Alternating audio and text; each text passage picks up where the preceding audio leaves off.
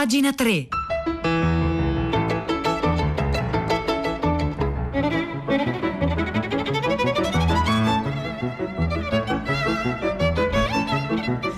E sono le 9, 2 minuti e 17 secondi di martedì 7 luglio 2020. Buongiorno a tutti, Silvia Bencivelli vi dà il bentornati a pagina 3, la cultura nei giornali, nel web e nelle riviste.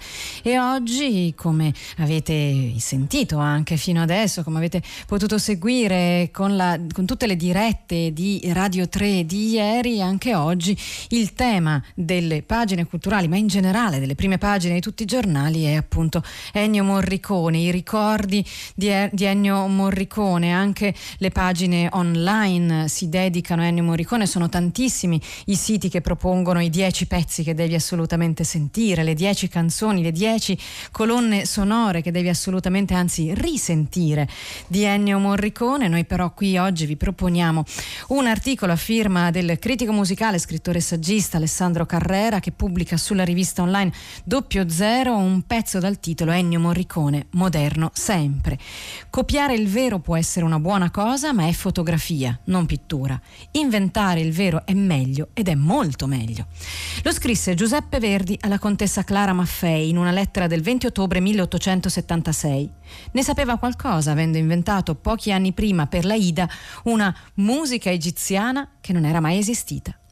Ennio Morricone si trovò all'incirca nella stessa situazione quando iniziò a comporre le musiche per i western di Sergio Leone, ma a carte rovesciate. Doveva inventare il falso, nel senso che l'universo West di Sergio Leone era assolutamente fasullo rispetto alla supposta verità del genere hollywoodiano. Quello che fece, forse costretto dalle circostanze, dal budget ridotto che non gli permetteva di usare un'intera orchestra o per qualunque altra ragione che comunque scompare di fronte al risultato, fu di scomporre cubisticamente la strumentazione e di dividere i suoni spazializzandoli, rendendo ogni segnale sonoro perfettamente percepibile, senza bisogno di nessun pieno orchestrale. Il West di Morricone divenne così una rassegna di indici musicali, una semiotica in musica. L'uso massiccio della tromba era personale, prosegue Carrera, ma era anche un omaggio dichiarato a El Degheio, letteralmente lo sgozzamento, il tema per tromba usato da Dimitri Tiomkin nella colonna sonora di Rio Bravo e poi anche nella battaglia di Alamo. Leone, infatti, aveva chiesto espressamente a Morricone di scrivere musica alla Tiomkin e Morricone lo fece, ma a modo suo. Oltre alla tromba inserì chitarre elettriche nello stile dei gruppi rock strumentali che allora erano in voga come gli inglesi The Shadows che avevano raggiunto il successo nel 1960 con Apache. A questi segnali ampiamente riconoscibili Morricone aggiunse poi fischi, fruste, scacciapensieri e grida inarticolate. Per il primo film della trilogia del dollaro, Mor- Morricone aveva agito d'impulso, senza chiedersi dove stesse andando. Nessuno allora pensava che gli spaghetti western potessero avere un futuro oltre il mercato europeo di serie B al quale erano destinati. Ma l'istinto di Morricone era nutrito dai suoi studi e dalla sua consapevolezza della totalità in musica. Dietro Morricone, prosegue Carrera, qui sulla rivista online Doppio Zero c'era Goffredo Petrassi, i cui sette concerti per orchestra sono uno dei vertici del Novecento musicale italiano. Petrassi non tollerava deviazioni dei suoi allievi verso il mercato leggero e infatti Morricone, che arrangiava canzonette per arrotondare, non usava eh, il, non era ancora così famoso da poter eh, usare il suo nome impunemente e si prendeva cura che il maestro Petrassi non lo venisse a sapere. Ma anche Petrassi Grassi aveva scritto colonne sonore, per esempio per Riso Amaro. Per motivi pratici, senza dubbio, ma lo aveva fatto. E dietro Goffredo Petrassi c'era Stravinsky, il maestro della scomposizione cubista della musica. Se si dovesse cercare un archetipo del processo di decostruzione al quale Morricone sottopose la classica orchestra hollywoodiana dei Max Steiner, Dimitri Tiomkin, Elmer Bernstein e altri, andrebbe infatti cercata nella riduzione stravinskiana del pieno orchestrale alla nudità modernista dell'Histoire du Soldat e di Lenos. Quando la trilogia di Sergio Leone raggiunse il mercato americano nel 67, all'improvviso la maggior parte delle colonne sonore che ancora imperavano a Hollywood, incluse quelle dei compositori più giovani, apparvero tronfie, chiassose, non di rado insopportabili. Ennio Morricone aveva battuto tutti sul loro terreno, aveva la capacità, la stessa di Nino Rota, di saper giocare su tutti i tavoli. Chi è che negli stessi anni era capace di arrangiare Sapore di sale o di comporre Se telefonando e insieme era parte dell'avanguardia più radicale e membro attivo del gruppo di improvvisazione Nuova Consonanza? Insomma, non si faceva spaventare da nulla. Eh, Morricone poi non aveva nemmeno paura della melodia di stampo schiettamente italiano e non lo si può separare nemmeno dai nomi più significativi dell'avanguardia italiana, di cui per tutta la vita ha aspirato di far parte. Non lo si può separare da Bruno Maderna, Luigi Nono, Luciano Berio, Giacinto Scelsi, Franco Donatoni, Franco Evangelisti e altri.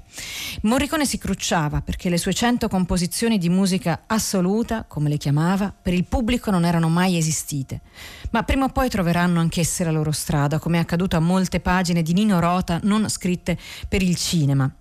Morricone, a differenza di Nino Rota, è un moderno sempre. Il tema principale di Giù la testa è una melodia orecchiabile, una canzone, ma così avvolgente, insistita, sfacciata e anche così avversa a ogni realismo sonoro da costringerci a guardare il film con altri occhi, ad avere sempre presente l'allegoria del tempo che ci viene rovesciata addosso. È puro straniamento sonoro, brechtismo in musica, scrive Carrera. Anche nelle avvolgenti tessiture orchestrali di La Missione, certamente tra i suoi capolavori, Morricone evita con cura il troppo pieno, al quale gli sarebbe facile abbandonarsi, vista la generosità del materiale che ha in mano. E poi, e poi, ci sono stati gli Oscar, uno nel 2007 alla carriera presentato da Clint Eastwood e poi l'Oscar per la colonna sonora originale che ha avuto soltanto nel 2015 per The Hateful Hate con Quentin, di Quentin Tarantino, scusatemi. Forse perché questa volta doveva confrontarsi con un western americano, anche se molto sui generis, ha scelto di realizzare una vera composizione sinfonica, ma senza nessun omaggio dichiarato a quei grandi compositori hollywoodiani. Semmai, nella misura contenuta e non poco funebre di brani come L'ultima diligenza per Red Rock e Neve, sembra a tratti di veder passare gli spettri di Prokofiev e Shostakovich. Forse, se Sergio Leone fosse vissuto abbastanza a lungo da poter realizzare il film sull'assedio di Leningrado, che era il sogno della sua vita, questa, o qualcosa di molto simile, sarebbe stata la musica che Morricone avrebbe composto per lui. Questo pezzo si intitola Ennio Morricone, moderno sempre, lo firma il critico musicale Alessandro Carrero e lo trovate sulla rivista online 00.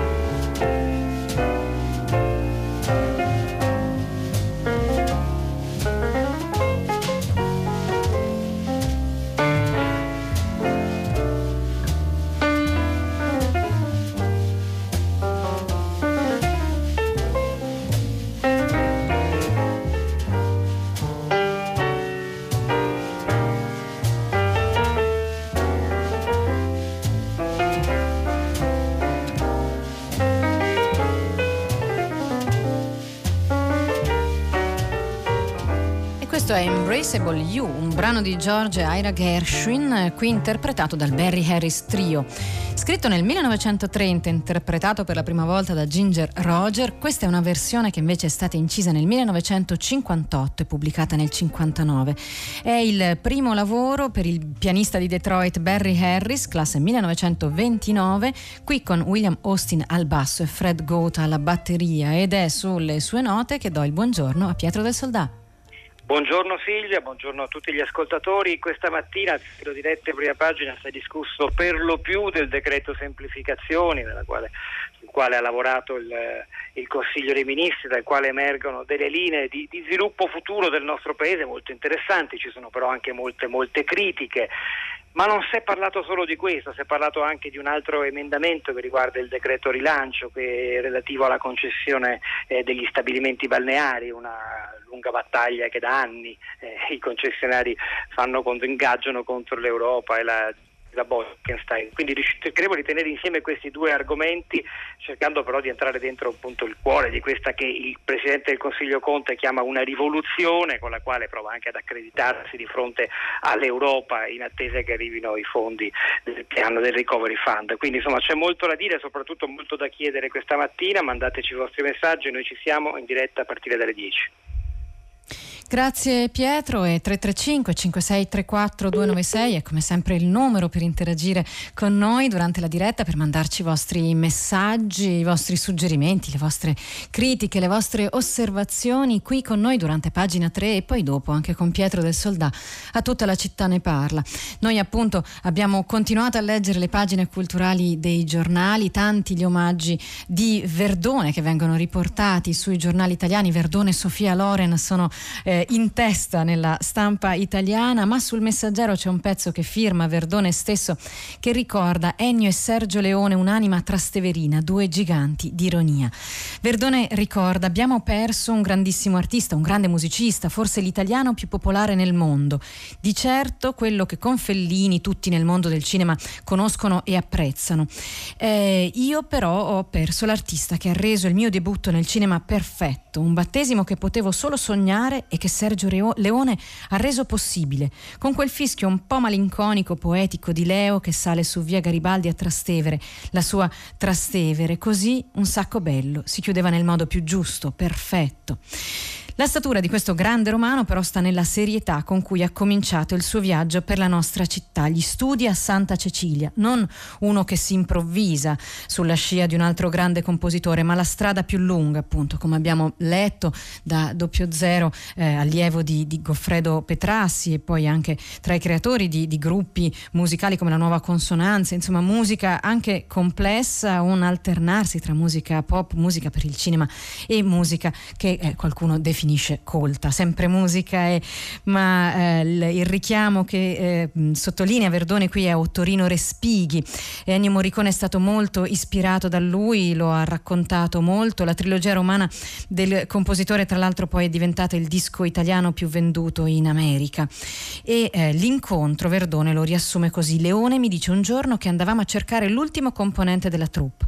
Entriamo nella villa Alleur e lui mi dice: Andiamo da quello che ha la dichiarazione dei redditi numero 3 d'Italia. Una battuta che poi ho inserito in compagni di scuola.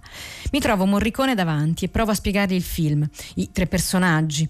Lui però chiede il copione, il giorno dopo mi convoca e mi dice ho colto molta poesia nei tuoi personaggi, c'è molta solitudine. E leone irrompe: Ma fammi una cosa poetica, non depressiva. No, Sergio, saremo ironici. Ha reso perfetto il film con una musica, conclude Verdone, che doveva essere, secondo Leone, scepliniana, con quella pronuncia romana che il regista amava accentuare. Questo è Carlo Verdone che ha lasciato numerosi omaggi a, eh, a Ennio Morricone. Questo è quello dal Messaggero di oggi. Il titolo è Ennio e Sergio Leone, un'anima trasteverina, due giganti di ironia. E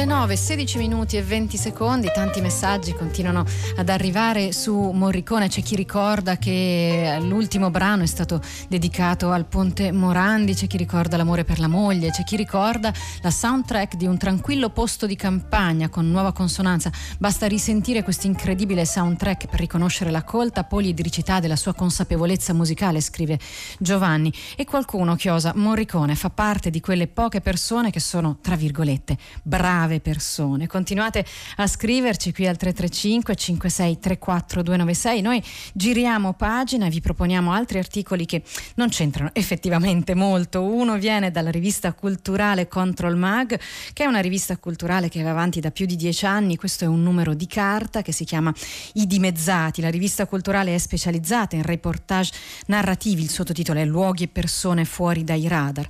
Questo articolo racconta una nana, eh, appunto che si fa chiamare la Nana Bianca, esiste anche un blog, Nana Bianca blog, lei si chiama Francesca Moscardo, ha 33 anni e eh, la racconta Zeno Toppan, che è un giovane giornalista che appunto scrive qui un reportage dal titolo La Nana Bianca. Su un palco illuminato la Nana Bianca siede su una poltrona scolorita. Sfoglia e rilegge i suoi appunti, mentre un ragazzo in smoking, con un cappello, suona musica classica su una tastiera Yamaha. Su un telo bianco è proiettata l'immagine di un nano nudo e di spalle. Le sue chiappe nodose in primo piano accompagnano il titolo della conferenza. Le persone nane nella storia e nell'arte. Francesca Moscardo ha 33 anni, i capelli castani e uno pseudonimo virtuale che ha scelto ispirandosi ai fascini misteriosi del cosmo. La nana bianca, infatti, è una stella molto piccola e poco luminosa, ma con una densità incredibile. Prima di cominciare a parlare, Francesca si schiarisce la voce, poi si allunga per afferrare un microfono grande come il suo volto, lo porta alla bocca e comincia. La nanologia è una disciplina che ci porta a guardare la storia dal buco della serratura. Io sono in prima fila, sorrido e appunto la frase. Un ottimo incipit, un buon inizio. Eh, Zeno Toppan racconta di aver scritto su Facebook eh, alla nana bianca che sta per tenere questo show, questo, questa lezione sulle persone nane nella storia e nell'arte. Francesca Moscardo è laureata in storia dell'arte e eh, con lei appunto eh, fa un incontro, un incontro al festival Non c'è differenza. Lei lo va a prendere in stazione, guida la panda dei supereroi, quella per i disabili con i comandi dietro al volante.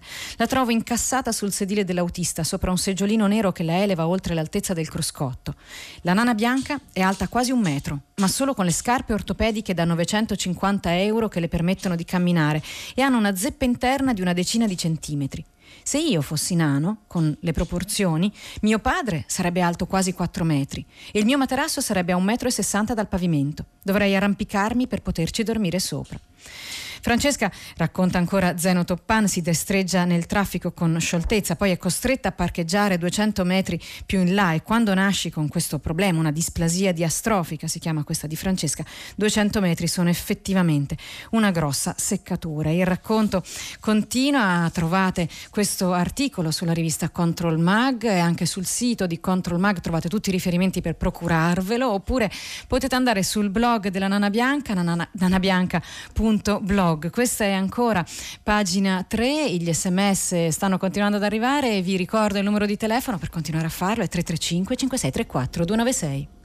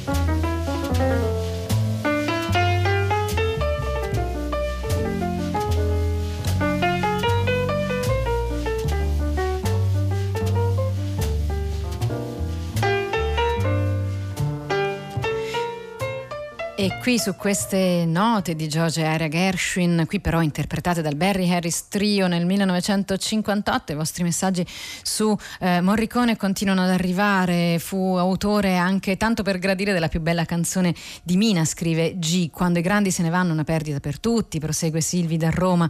E però c'è anche chi commenta la musica di oggi, musica da nightclub, però bellissima.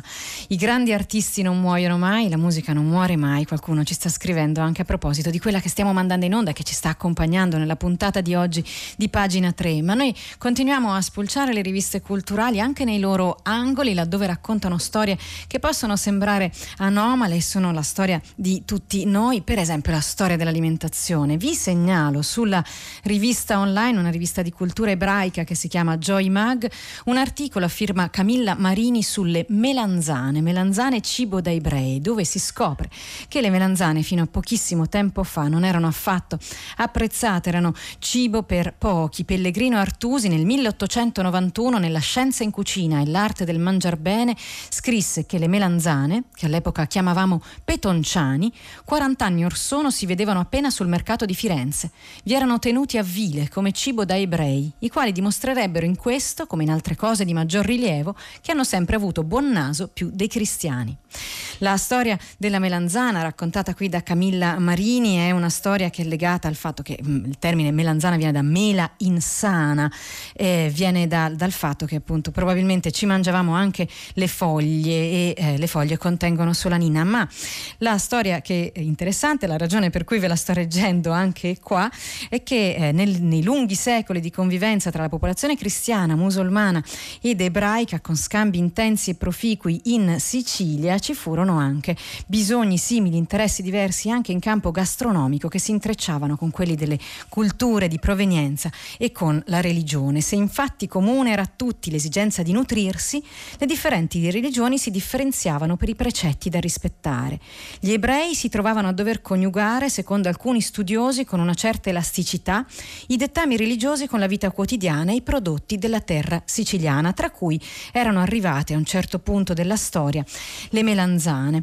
E mentre i consumatori locali le guardavano con sospetto, effetto gli ebrei ne individuarono un potenziale alimentare preziosissimo, quello che poi rese, le rese nei secoli successivi le regine della cucina siciliana. Tra le esigenze più evidenti c'era anche quella di realizzare pietanze che si conservavano pietanze che si conservavano e che potevano essere cucinate prima di Shabbat. E pare che la caponata pare che sia nata proprio per soddisfare questo bisogno. La storia della melanzana è una delle tante storie che trovate su questa rivista di cultura ebraica che si chiama Joy Mag, questa si chiama Melanzane, cibo da ebrei, la firma Camilla Marini. E come tante altre cose che leggiamo qui a pagina 3 durante la diretta o che vi suggeriamo di leggere oltre la diretta, le trovate linkate al nostro sito internet, sulla nostra pagina che è www.pagina3.rai.it.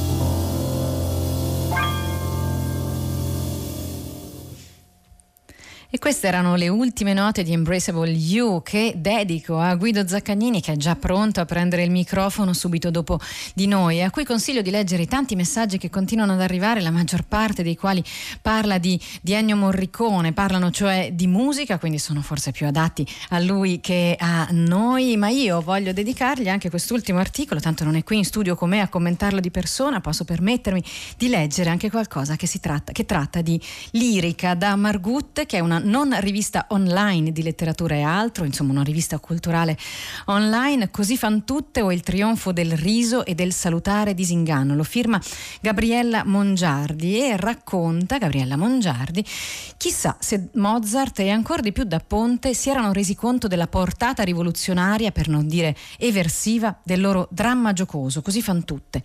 Un'opera che ancora oggi, più che divertire, turba e disturba, tanto è spiazzante, paradossale, assurda la sua fama, la sua trama. Figurarsi nel 1790 quando fu rappresentata per la prima volta al Burgtheater di Vienna, il 26 gennaio, diretta da Mozart stesso. Da Ponte, nel suo libretto, si è infatti divertito a parodiare un codice letterario, quello della lirica petrarchistica, che da bembo a metastasio era diventato un vero e proprio vocabolario galante, il lessico amoroso per eccellenza in società. La parodia si realizza tramite il riuso di versi, strofe o metafore petrarchiste arcinote, ovvero con l'introduzione di termini burocratici, notarili o colloquiali nelle strutture di versi canonici ritmicamente perfetti. Mozart non è da meno sul piano musicale e teatrale, cita a piene mani se stesso e altri compositori anche solo attraverso semplici allusioni o richiami in un continuo gioco metateatrale. Il titolo stesso è un riuso di un verso delle nozze di Figaro. Il risultato dell'incontro incontro tra parola e musica è qualcosa che va ben al di là dell'iniziale ironia presente nel libretto. È un'ambiguità che paralizza il giudizio, perché crea uno spazio emotivo in cui sono contemporaneamente presenti ogni passione e ogni suo contrario, sospesi oltre il dolore, oltre la gioia, al di là del bene e del male. E i critici romantici gridarono allo scandalo, lo accusarono di cinismo immorale. La dimensione metateatrale, prosegue Gabriella Mongardi sulla rivista online Margutte in questo articolo, è fondamentale. La scommessa tra Don Alfonso e i due focosi innamorati, Guglielmo e Ferrando, con cui si apre la vicenda, in che cosa si traduce se non in una recita nella recita, teatro nel teatro, una situazione in cui peraltro il pubblico è coinvolto in una veste ambigua perché conosce il teatro nel teatro ed è lì appunto a teatro. Mi sembra invece di assoluta modernità, così è la conclusione di Gabriella Mongardi, la visione della donna che emerge da così fan tutte, proprio grazie al sorriso della musica mozartiana, una donna a cui viene riconosciuto il diritto di tradire, come tradiscono gli uomini, una donna non più idealizzata e sublimata, ma neanche ammazzata da maschi che avvertono come lesa maestà qualunque forma di indipendenza femminile. Il diritto di tradire non tanto da rivendicare perché buono di per sé, ma da sottolineare nel fatto che eh, corrisponde a un'eguaglianza stabilita così tra le donne e gli uomini. E su questo appunto io passo la parola a Guido Zaccagnini, la conclusione dell'articolo è una cosa ci salva dal disinganno di una vita vissuta a occhi aperti, la bellezza assoluta della musica di Mozart. Questa era Gabriella Mongardi col Così fan tutto, il trionfo del riso e del salutare disinganno sul blog letterario Margutte. E su queste parole finisce qui la puntata di di oggi di pagina 3. Silvia Bencevelli, che è stata al microfono, vi saluta insieme al tecnico Alessandro Cesolini, Marzia Coronati in redazione, a Chiara Beranec, che oggi è stata con noi in regia, e a Cristiana Castellotti. Vi ricordo che potete trovare tutti gli articoli che abbiamo menzionato e letto qui durante la diretta sulla nostra pagina web e tanti altri linkati in una sezione che si chiama Oltre la diretta. Pagina 3 ritorna qui come sempre in diretta su Radio 3 domani alle ore 9. Allora da Silvia Bencevelli Civelli un augurio di una buona giornata a tutti e all'ascolto come sempre di Radio 3.